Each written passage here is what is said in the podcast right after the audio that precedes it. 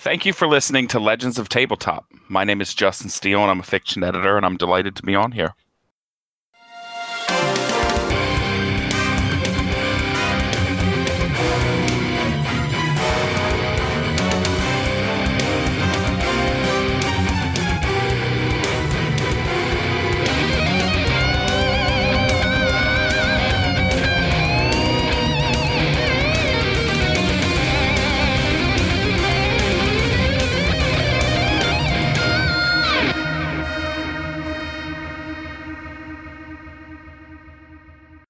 And thank you for joining us today, Justin. I'm very glad to talk with you, especially about Looming Low and the Shirley Jackson Award nomination that Looming Low has received for Dim Shores.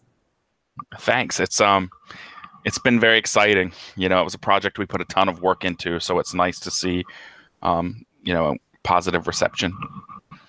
Absolutely. Now, this isn't the only one that you've done. I know that you've done several in the past that I really do appreciate, along with a perennial favorite, which is The Children of Old Leech. And if you would care to expound upon that, that'd be great. Just for those of us that may not have been exposed to it. Where sure, sure. I um. Oh man, I I first, um, my first anthology was Children of Old Leech, and that came out with Ross Lockhart of Word Horde Press back in 2014. So I get, yeah, it's been four years now, and um, I, I was always a big Laird Barron fan, and up until that point, I I ran a blog where I did book reviews, um, author interviews, and whatnot, and that was the Arkham Digest. And you know, the blog was a lot more successful than I thought it would be in terms of readership. You know, I, I expected maybe a few dozen people here or there, and it ended up getting a decent a decent following. It was very surprising, and um, it it helped me get to know a lot of people in the field and how how things kind of work behind the scenes. When I approached Ross with the idea, he really was enthusiastic. He had been Laird's editor at Nightshade Press, and once we secured permission from Laird and his agent, you know, we went forward with with that process, and it was a lot of fun. I learned a lot. Ross, you know, he was a friend and a teacher. It was a really cool experience, and that one was received really well. Also, which I don't know, it made me really excited and kind of hungry to do more. And then looming low, um, wasn't as gen wasn't as focused of um focused of a theme.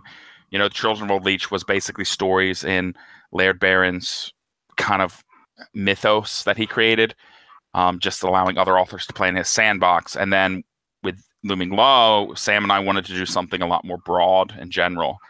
So we kind of cast our net pretty wide and pretty basic guidelines, really. We wanted, you know, solid, weird, you know, horror, weird, dark fiction. We were open to some fantasy and science fiction as long as it um, was dark and weird in some way you know, the Children of Old Leech was my introduction to Laird Barron, actually. so that's funny. Uh, um, a few other people have said that as well. Um, and that's cool. You know, I definitely rec- like highly recommend his work to anyone. Um, you know, it's it's it's a fun book. I think Children of Old Leech is fun, if, especially after you've read a lot of his stuff, because you're going to read and see um, see things mentioned throughout the anthology that are little callbacks to a lot of different stories of his, and some don't actually call back as much to his mythos and stories as much as they do the themes. Um, but yeah, I'm glad you glad you enjoyed it. Oh, absolutely, absolutely. Um, I was also going to say, oh, not only the Shirley Jackson Award nomination, but uh, congratulations on being the winner of the This Is Horror Award. Um, oh yeah, yeah. That was really I, cool. Mm-hmm.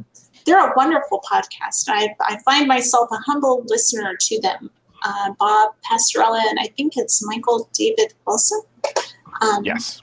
But yeah, it's it's a very wonderful podcast that I do highly recommend as well.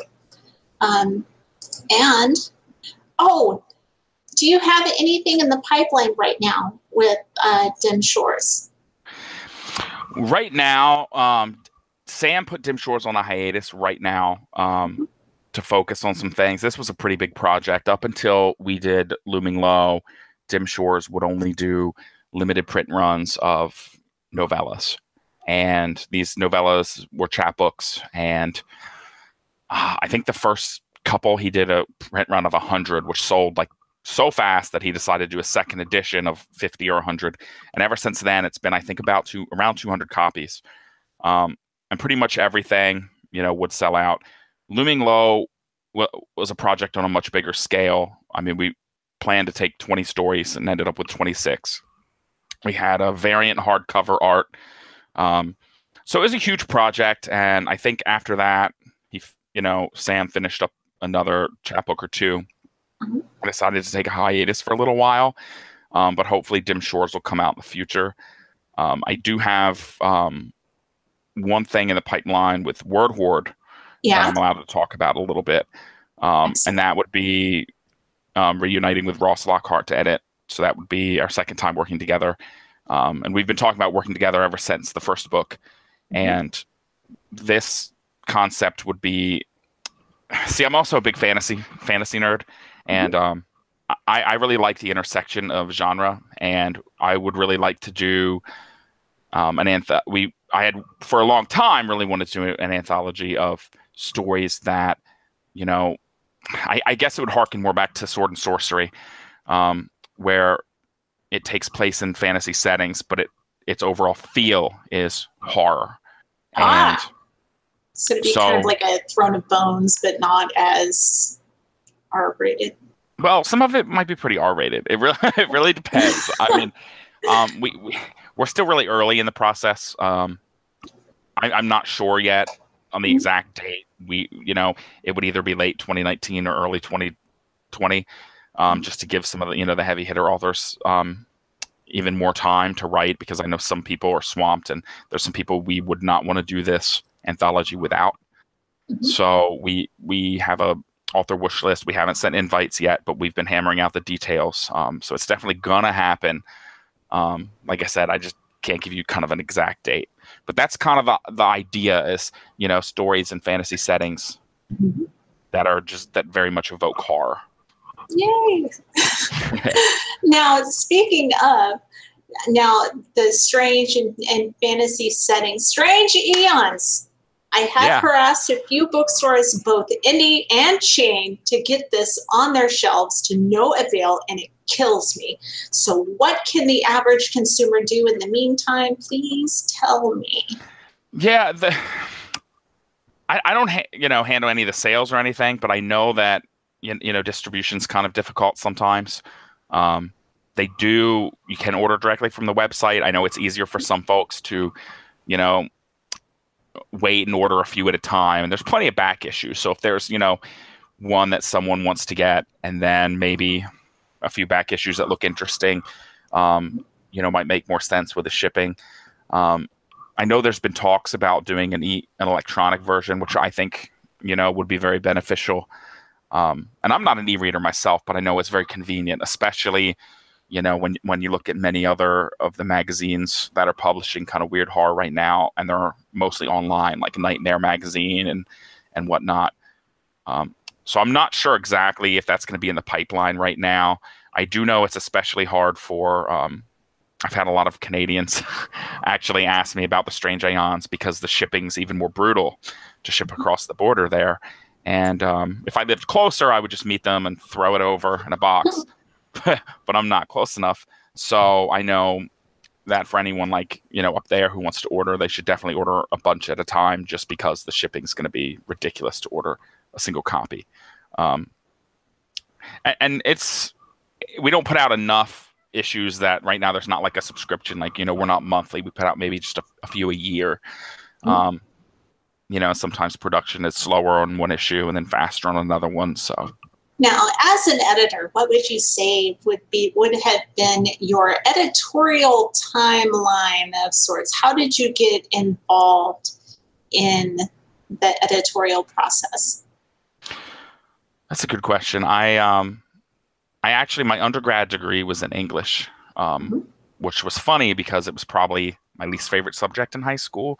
I was really good at math and science naturally, um, and I was always an avid reader. But I, guess by the time I was in high school and taking like AP English, sometimes I'd have to read some some things that were very not interesting to me, and then write essays that weren't interesting to me, and that kind of killed my love of the subject. And then in college, I was also very interested in film at the time, and I was at Del- Uni- University of Delaware, and I majored in English with a concentration in film.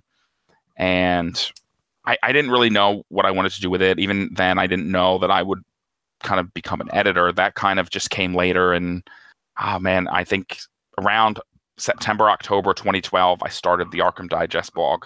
And it's still up. I mean, I haven't posted on there in probably two years, but it's all still there. And really, I was just kind of, I don't know, I was just kind of at an impasse in life. I was a little bored and frustrated. And, you know, one of the things I was real passionate about was a lot of what I was reading. And it's kind of like when you go to the movies, you know, it's it's fun to go with friends because some some movies you want to talk about right after you see them, you know.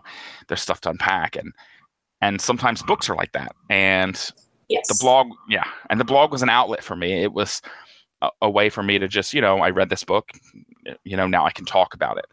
Um, and it just kind of grew from there um, organically, you know, sometimes um, you know, next thing I knew, like some small publishers or authors were reaching out and offering me um, books to review. I was reaching out, I was becoming a little more bold um, and reaching out and asking them for interviews.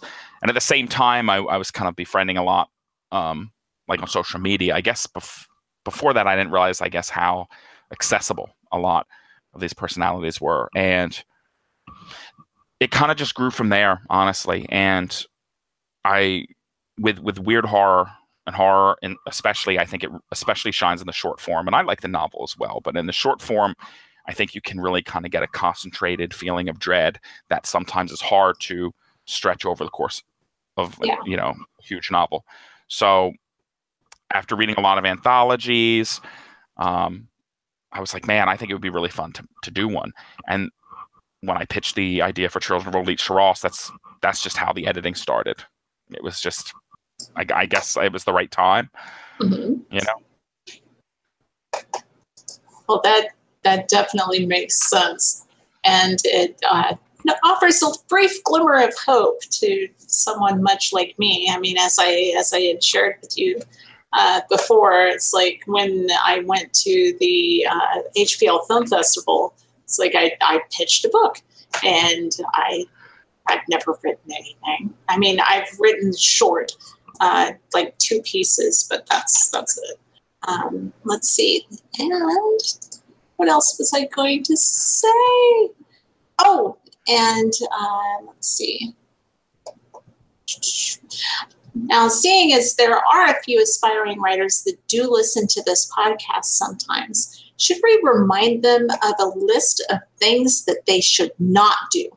Oh my God, yes, yes, absolutely. Um, I, have especially learned a lot w- once I started with Strange Aeons. Um, see, Children of Old Leech and even Looming Low, invite only. It's a lot. It, it's I definitely prefer to do my anthologies that way. With Strange Aeons, I tend to invite um, often as well, and every once in a while I'll open it for submissions. And my number one pet peeve uh, as an editor, just the number one is people who do not read the instructions, the guidelines, the call for submissions because when you open something for submissions, you get flooded sometimes with with stories. And the easiest thing to do before you send a story is is and the call for submissions isn't long, you know. I put like a paragraph or two. It's very short and simple. Biggest pet peeve, you know, people who do not read that. If someone sends me something that I blatantly say I do not want, I look at that as either being one of two things. One, they either did not read the call for submissions for whatever reason, or two, they read it and were arrogant enough to think that, oh, well, I know he doesn't want a mummy story, but my mummy story is really good, and I'm going to change his mind. And either one is is a huge turnoff for me. Um, or they could be trolling you. That's true. I, I there's been a couple times. There's been a couple times I've I've asked people if they were uh, trolling with some of the stuff that was sent in. Um, I mean, you get some bizarre things, but that's honestly, I would say, the number one pet peeve. Um, another big pet peeve, and I think I notice this a lot with a lot more often with people who self-publish, and I'm not saying that every self-publisher is guilty of this either. I just tend to notice, and I, I don't know if it's because there's some things out there that I think probably give them advice to be very aggressive with their marketing, you know. But social media is a very powerful tool. And I think another huge kind of turnoff is if I, you know, log on and I have some friend requests. I'm like, okay, I have some mutual friends with this person, you know, mm-hmm. you know, all this person, you know, probably a writer or a fan of the field or something, and I hit accept. And without any kind of interaction, there's all of a sudden like I'm invited to like his author page and his whatever page and, and stuff like that to me. And it's more like an etiquette thing. Um, but but that's stuff that that that professionals in the field do tend to notice. Um, so my big advice, you know, to people out there, um, you know, they definitely should like. My advice isn't to be shy by any means, but I, I think kind of learning some of that simple etiquette. You know, it's it's kind of the same. There's a lot of even groups on social media, like a Facebook group, or on some Reddit, Reddits, um, and it's fine to eventually maybe promote your own stuff sometimes, but oftentimes, you know, it, it, they want you to be like an active member of the community first. Like, hey, here's this guy who posts on here often or pretty often, and now he has something he thinks the community is interested in, and they're fine with it. But of course, that one guy who just joins the you know the group, and then every other day he just posts the same link to his book. It's it, it's it's a huge turnoff um, yeah. professionally. It, it's just very bad etiquette. So I'd say that's another big pet peeve to avoid. Um, as far as the actual writing process, um, you know, you know, I mean, I guess the big, and this is more of an advice instead of what not to do, but read, read a lot. You know, I think sometimes it's it's very clear. I think sometimes when I get a, a submission that the person's maybe not a huge reader, or maybe not reading some quality stuff he should. And I don't want to tell people what they should and shouldn't read. But if I'm, for example, if I put out a call and I'm looking for kind of, you know, horror and dark fiction with a more literary edge, you know, and and someone who mainly just reads pulp, you know, and they're just writing pulp, it's probably not the best fit. But that also goes with kind of reading the submission and doing your best. Um, the other big advice is just if you submit something, you know, don't query two days later about it. That's another thing. Some people, there's no patience. There's a lot of constant querying, and it's kind of like, you know, I'll get to it. I mean, I'm not offended if I'm taking too long and someone emails me to say they're withdrawing the story to submit elsewhere. That's fine. I'm not going to be offended by that. But you you know, it only slows me down if I have to go through all these emails of people asking, "When are you going to read this?" And I'm like, "Well, you sent it a week ago. I said it could be within a couple months." Um, so those are kind of just the big the big things I think not to do. And I think really, I think a lot of them are kind of common sense. Um, like I said, the social media etiquette I think sometimes just jibes with uh, maybe some of the aggressive advice, the aggressive marketing advice. I think sometimes people in the self publishing field get, but it it's a little you know. contradictory there. It's like you've got to be out there, and it's like, well, no, don't don't be out there like six times a day on the same Facebook page spamming your stuff. Yeah, there's a way to do it, you know, um, and not to do it. You know, I think patience is a big key oh, in yes. all of this as well. Um, I'm I'm going to interject very quickly with. Uh, I'm I'm just going to sprinkle these throughout. Uh, yeah. Video game or tabletop? Which do you prefer? Which do I prefer? Yeah. Okay, this is a good question because um, I am quite a bit, bit of a gamer, PC over console, by the way. Um, and, it's funny you bring this up because I, I do love tabletop gaming, but it's it's an an activity I rarely get to engage in. Um, but it's really funny because lately I've been reading a lot of. I found an online archive of a lot of um, role playing books from old editions and everything, and I've just been reading through a lot of the campaign settings and sometimes the adventures and, and I get like a, a kick out of reading those. You know, I think I have every fifth edition D and D product so far, everything Monte Cook Games puts out. Um, and I've never I've never ran or played a game of Numenera, but I've bought backed all the Kickstarters. My friends and I, since we're all kind of split up now, makes it a little more difficult we always talk about doing one online, but then we end up like if we're all online, we end up jumping into like a video game. Mhm. So Just hop on Steam. I, Oh, I've yeah. Been, yeah, I've I've been doing a lot of Steam gaming as well. Um, what is what is your favorite video game?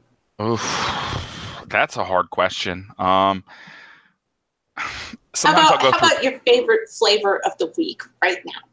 right now. Right now, we've been playing a lot of Destiny 2.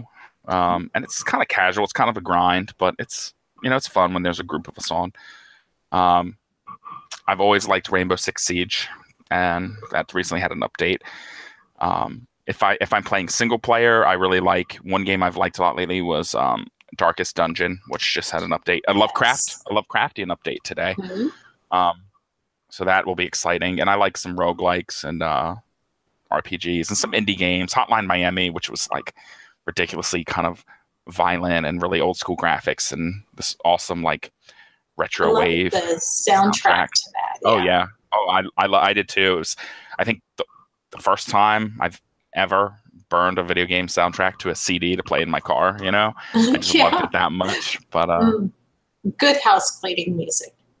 yes, yes, yeah. That and oh, and uh, Wayne June was a prior guest on this show. Uh, did the voice work for Darkest Dungeon, and he's been up to doing some more voice work for future, uh, future um, expansions to Darkest Dungeon as well. He's great. He's um I mean he's the um I'm I'm trying to think of the character's name in Darkest Dungeon. He's the, the ancestor. Is he the ancestor? What which character is he? Um, He's he the narrator, right? I think the narrator. Yes. yeah, but don't they call him the ancestor, I think? I don't know. But whatever. He's he's he's great that though. much. It's- It, that's one of the driving I think um like one of the big you know, driving things of the game. It's really good. Mhm. Now, Star Wars, Star Trek, or Doom? Which one? Um, you know, I I, I like them all, but I, I'll have to pick Star Wars because just as a kid, it was like my first big nerd love. You know, like the books, the expanded universe, just you know everything until the prequels, basically. And then I Mhm. like the I like the sequel trilogy. Honestly, I do. Um, I can't stand the prequels, and I think the spin-off movies are just okay. But I'm still, you know, I mean, they're all so different, you know. I mean, Star Wars is fantasy. It's it has some sci-fi tropes, but it's fantasy, and Star Trek Yes. is science fiction. And yes. And Star know. Trek attempts to explain what's going on and when and Yeah. why. And uh, and Star Wars is just like space magic. and light, but lightsabers are so cool. I mean, They are. I don't I don't think anyone's watched that movie and hasn't thought to themselves like, I want one. Like like I really would like one of those. Yes. But um, Star Trek is cool too. The Next Generation is what I kind of likes the most growing up. yeah, that and Deep Space Nine. I didn't watch it as much. I it just hit that that that was on kind of I guess a weird part of my life when I wasn't like really watching that kind of stuff. But um, you know, the next generation is the one I think that really kind of kind of hooked me in there, and then I kind of went back and learned the originals and everything. I totally agree with that. Um, let's see, that uh, TNG happened when I was in the eighth grade. oh man, I'm feeling my age. Ah, Marvel or DC? Could I say neither here? Yes, I- you absolutely can. if we're talking I- about comics, I would I would say What without would a you doubt, put in its stead? Image Comics. Okay, Image Comics, absolutely. And I like, you know, some other stuff, Dark Horse um, and Vertigo, but Image Mhm. Comics, I think, is the one with a lot of series I've just been enjoying a lot the last few years. So, Okay. awesome. Because I, I, I tend to stick with the top two because people are generally either one or the other. It's more of a binary thing. Yeah, but I think they both have goods and bads. You know, I Mhm. mean, Marvel obviously like knows what they're doing when it comes to the films, Mhm. and you know, the, the DC you know characters are such you know, like Batman and Superman are such like mythic proportions. However, I just maybe I'm superheroed out, kind of like I'm like zombied out, I guess, if that makes sense. You know? Yes, because I'm kind of Star Wars. Like like everyone this year is so excited that if you know Infinity War came out, and I'm just like, please, Hereditary, hurry up! I want to see this movie. oh man, um, oh gosh, sci-fi or fantasy? I like both. Um, I'll, I'll probably say fantasy. Um, okay. I'd say fantasy, but you know, like I said earlier, I'm really big into anything that a little genre bending. Um, you know, we were talking about tabletop RPGs earlier. I don't know if you're familiar with Monte Cook Games and Numenera, but it's just a complete fantasy sci-fi, bizarre, weird mashup. Um, and I just adore it. You know, Gene Wolfe's Book of the New Sun. It's like, hey, this is such a cool, weird fantasy. Wait, this takes. I'm starting to see hints that this is actually taking place on Earth billions of years into the future. So it's like past science fiction, back into fantasy. It's just you know that's the kind of stuff I think I I love love. But if I had to choose one or the other, um, fantasy I think. Okay, And that makes total sense. Now, this is this is kind of uh, stretching a little because you probably already have something like this. But what job, if you were offered it, would make you immediately drop everything that you are doing to say yes to? Oh man. Um on bad days at work, I would say lighthouse keeper. So I can just kind of go uh, maintain a lighthouse, read books, and uh, but I don't know. I mean, maybe maybe fiction editing full time or something um, in the gaming industry, maybe depending what it is. It's a tough question. A tough now, question. Uh, editing because I, I just say see this as a reader that proofreading is a is quickly becoming a lost art. Do you find yourself having to catch technical errors quite a bit, or are they pretty well vetted by the time that they get to you? It, it really depends. Um, I, some some authors, I think, really tend to go over the manuscripts pretty like themselves with a fine tooth comb before they submit it, and mm-hmm. others definitely submit things more rough, and that's fine. I mean, um, and and it's weird because because as, as a fiction anthology editor, sometimes I'm, you know, it's more content editing. You know, like I, I may have one author like, yeah, you should rewrite part of this ending, like it just doesn't work, or change segments of the story. But at the same time, in a small press world, you know, you're usually doing more things, more than just one thing. So oftentimes I'm also going through and doing the copy editing. Um, and I'll, you know, but I, I'll make mistakes too. There's things I'll definitely that won't pass by me. Just like if you pick up pretty much any big publish public publication, you'll find things that have slipped through. Mm. I honestly, a lot of the authors I've worked with um, have definitely been much more on the clean side as as it comes to manuscripts. Um, and I think part of that maybe just comes from experience. I think the more writers writing and getting published and getting edits back that they're probably picking up on even more of that themselves before they even submit it. Um, but you see it a lot. Um, it kills me a lot online. There's a lot of like, especially online, like you know, articles.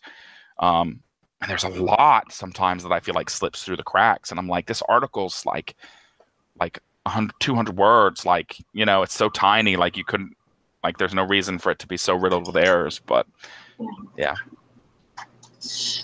I've I've sometimes caught those on my own things that I have done. So yeah, it happens. It, yes. You know, I, I try not to like like even when I do a book review, I I try not to focus on too many mistakes like that. If it's really gratuitous, I'll probably say something like, you know, I, I remember calling out an anthology of someone I liked once. Um, and I've even talked to the editor about it, and I was just like, you know, there was one story in there that was like a hot mess, and I was like, I'm really confused. I feel like this story is a rough draft that somehow was accidentally subbed in for the final, and yeah. and that was the case. But um, you know, even when I review books, sometimes I know that mistakes can happen, um, and things can slip by. So I, I, try not to be too harsh on that, you know. But it's, it's, it's yeah. Sorry, I was just saying it's very clear though if a small press like anthology has has you'll see some that come out that might be so rough that you're like ye, they no one no one went through this to proofread Yes. or copy edit and like no one you know Yeah. so it does happen and I, I mean, again, as a as a reader, it's just something that it does frustrate me quite a bit when I do catch those. But uh, oh god, oh let's see, what's the first music album you ever bought with your own money? oh my goodness. I have to think about it. Um god probably something that i don't even listen to now. Probably something embarrassing good lord. I was Oh yes, i was born in 86 so this would probably be like I'm so old. this would probably be like uh mid late 90s so it's probably something awful like smash mouth or something i i honestly don't remember it was something like no it might have actually the first one that i bought with my own money was probably actually i think blink 182 enema of the first state the one with the nurse on the front Oh yes. yeah i was in middle school that's probably the first one i think yeah I ended up. Oh man, I'm I'm just gonna share too because I ended up getting uh, Steve Vai's Passion and Warfare on cassette tape. so yeah. Oh my goodness. So let's see. What album can you listen to all the way through without skipping a single track? Wow. Um, there's a lot, so I'll just narrow it down to one. Um, one of my favorite albums all of all time is uh, "Psycho Candy" by the Jesus and Mary Chain. It's from like 1985, I think. Mhm. So, yeah, it's a good. What's your number two? Oh boy. Um, I mean the Pixies, Doolittle, or even their you know Surfer Rosa. Um, God, there's a few you know Devo, uh, Devo's album. You know, Are We Not Men? Um, Are We Devo? I like. God, I probably listen to that one like at work. Sometimes I put like my volume down and go through Amazon Prime Music, and I've probably let that one play through like a hundred times this school year. So So, uh, oh gosh. So you'd say that Devo is probably your number one uh, getting things done soundtrack. maybe it was just one that was easy to find for me on there. You know. Oh, okay. like you know at on amazon prime it was one of the first ones i really liked that i said hey this whole album's on here let's hit play but it, I, I like music i listen to a ridiculous amount of music and my tastes are all over the place so All right. And and I I agree as well with that. Now you do have the power to cre- if you do have the power to create one perfect movie or TV adaptation of a video game story, what game do you pick? Oh a video game story? Oh yes. oh okay. And here's here's a confession to show you how bad of a gamer i am. Quick disclaimer a lot of games even though like i love rpgs and everything and they put some of them are so big they take so long that i'm the guy that plays a lot of games but don't always finish them. Um yeah so i'm i'm really guilty of that. Um but i might have to say maybe planescape torment it would have to be like a really long series or something but i think mm-hmm. it's it's it's just another one that's just so weird and you know interesting and you have very interesting characters and a setting. So i'll throw that Oh. one out there. Maybe in claymation to make it extra weird. Oh yes, that is beautiful. What is the most agonizing career decision that you have ever had to make? like the like the worst job i've ever had? No, the most or- agonizing career decision. Like, I really want to take that job in somewhere, but I Oh. can't because this. This sucks. Yeah, I've actually not really had had that happen. I um okay, the closest the closest was when when I was 16, I had worked a couple summers at a grocery store and it sucked. And I was like, well, now that I have my own car, my parents aren't driving me back and forth, I can drive a little further down to, you know, the beach town. And there's a lot of mm-hmm. work opportunity there. And there was a I walked around the corner and and it's like plaza and then I look in this window and it was just like Warcraft and all the stuff. And I was like, oh, hi. And it was an internet gaming center, like an internet cafe with games. And it was all gaming computers. And I immediately was like, I have, this is the perfect job. and it was kind of a family business. And you know, they showed me around, but told me, you know, we're not hiring anyone at this time because it's a family business. But I'll take your email just in case. Um, and that was kind of, it was a bummer, you know. I was just like, that would be perfect. Um, you know, um, about a month later or a few weeks later, I did get an email from him, and I did get to work for them for many years, so it worked out. But at the time, it was very agonizing. Um, otherwise, I've not really, really had that situation. Um, that to not really have a situation like that, I I would place you among one of the one of the lucky few. I've just, you know, I've I came out of college and I was working at my old high school, and I've been there since. I moved up. Um, you know, I'm a school counselor at a high school. That's like my my day job. Um, but I guess I haven't really had that opportunity where I've really sought something else like that. Um, that something would hold me back from. So I'm sure I'll know that feeling at some point. But I'm going to go ahead and knock on some wood here. Now, what's the most gracious response to the rejections and setbacks that you have faced? Um, hmm. I mean, it, this could be anything regarding, you know, have you written and submitted something and gotten a rejection? Or have you, or would you say one of the most gracious uh, reactions to rejecting something for a anthology? I mean, you can go on either side of this fence. Yeah, I mean, I've not submitted too much. I mean, I've been asked to do some things. Um, I haven't really submitted like much of my own fiction writing because I, I don't really write too much of my own fiction. I don't have enough um, in faith in my ability to, to write as I do to like curate like I do as an editor. Um, I, I've definitely had some tough rejections to make. Looming Low was very tough because we invited way more than we could take, and even though we were very open with the writers, it's still hard to reject someone who you know you're you're still friends with some of these some of these people. So um, you, you just got to try to not look at it as a personal way. And i don't really know if this counts as an an answer to the question a gracious response but i know like some of the a handful of stories we rejected from that found homes elsewhere so that made me very happy. Um, i did see one story getting um, chosen for Ellen Datlow's the best horror of the year that I actually rejected from the magazine, and I was very close to taking it. So I probably rejected it for a weird reason because it wasn't a bad story.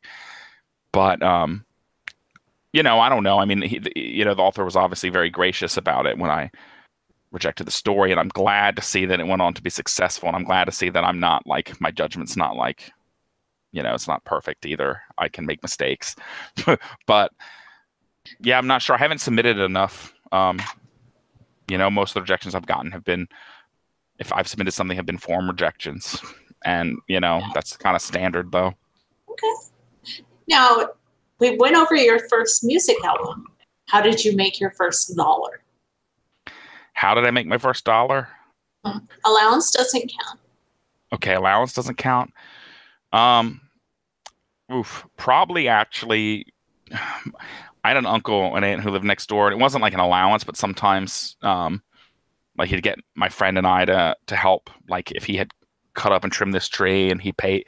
You know, we were like little kids, like elementary, but he had all the branches and stuff cut small enough. And if we hauled it off to like the kind of the thicket of woods behind his house, he you know paid us. So I guess that would probably be some of the first ways I've made money that wasn't like an allowance. And then my mm-hmm. first like actual like legit paycheck job was um, that damn grocery store.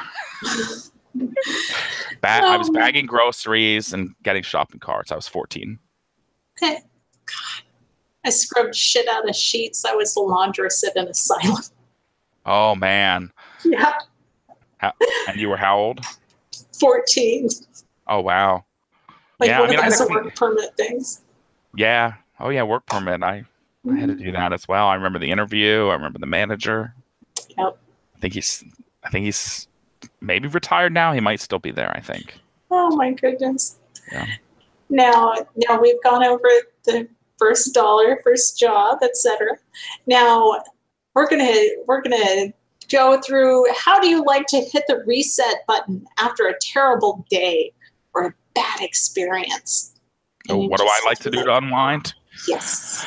Um, my iPod, my old my old school iPod. Usually, um, I put it in. I usually don't even choose a specific album.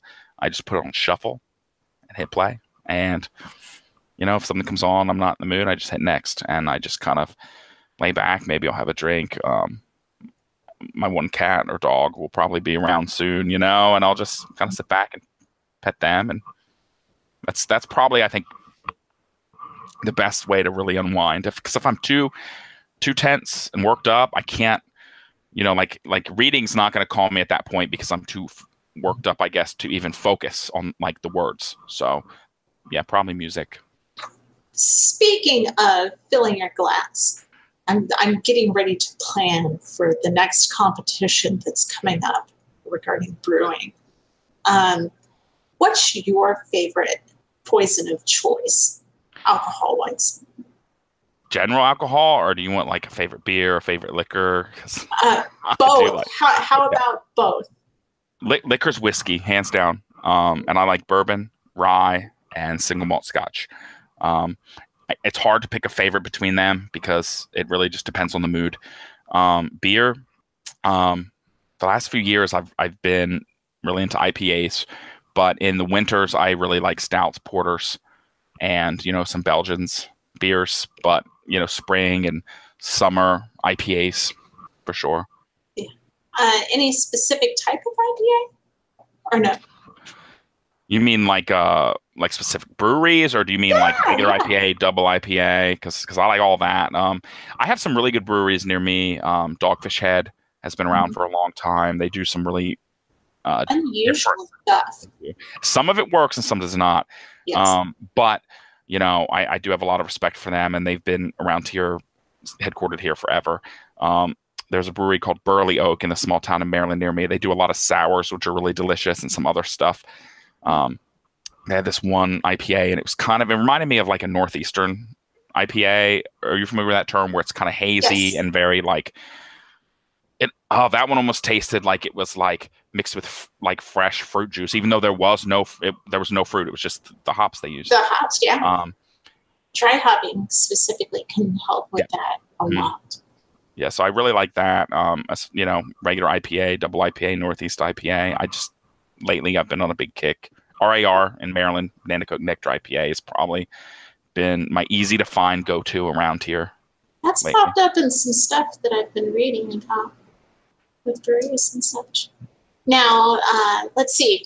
Regarding reset button, what song do you want to have played at your funeral? Oh good, goodness. Um, God, I'd probably pick something so ridiculous, so ridiculous.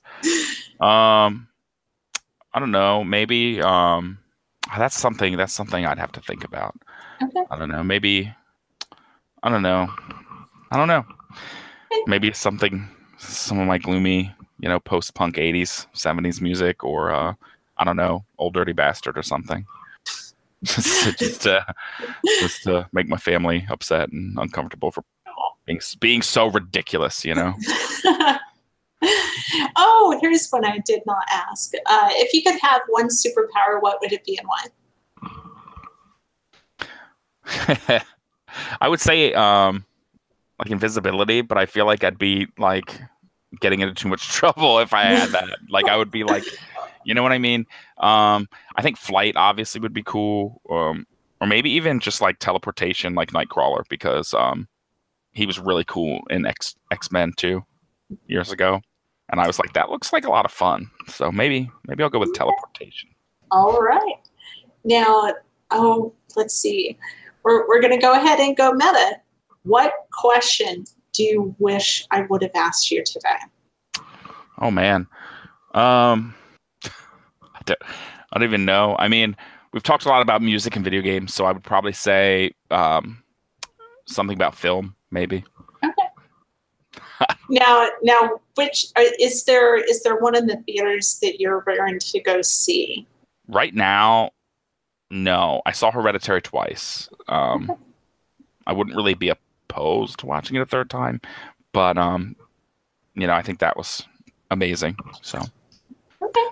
And later this year, I guess I'll say this year, the one I'm probably most excited for to come out would be um, the Suspiria remake. I mean, I don't really know how it's going to be, but the teaser has me intrigued enough that I'm looking forward to checking it out. Oh gosh, I see. There's a television behind me, but I never watch it. You know, the film really isn't isn't too much my thing. So yeah. that's that's a little sad. Now, what book have you been really looking forward to this year? There, there's a few. Uh, the one I was one that had have just come out maybe a week or two ago was Laird Barron's new book, uh, Blood mm-hmm. Standard, and it's different than his usual fare in that it's it's no there's no supernatural weird elements to it. It's it's noir. It's like straight up crime fiction noir, but it's layered and it's very good. And, and it's tasteful too. So I mean, I yes. kind of yeah. Did you read it as well? Yes. Oh yes. yeah. Yes, I was um I was a very big fan. I thought what he did was really fun with it, and um I think um there's a sequel he's working on. I think he told me, which I'm super stoked for. The next book that I'm really raring to get my hands on is Paul Tremblay, um, Cabin at the End of the World, and that comes out I think in like a week or so. We're really getting close to that date. So, absolutely. Um, yeah, I must admit, with Paul Tremblay, uh, I have uh, turned on a friend of mine to his writing, and it's someone that I never would, in a million years, would have thought would have been a fan of his work. But the subject matter of Head Full of Ghosts, she's she's a counselor, so of course. She, oh, it's fascinating. Yeah.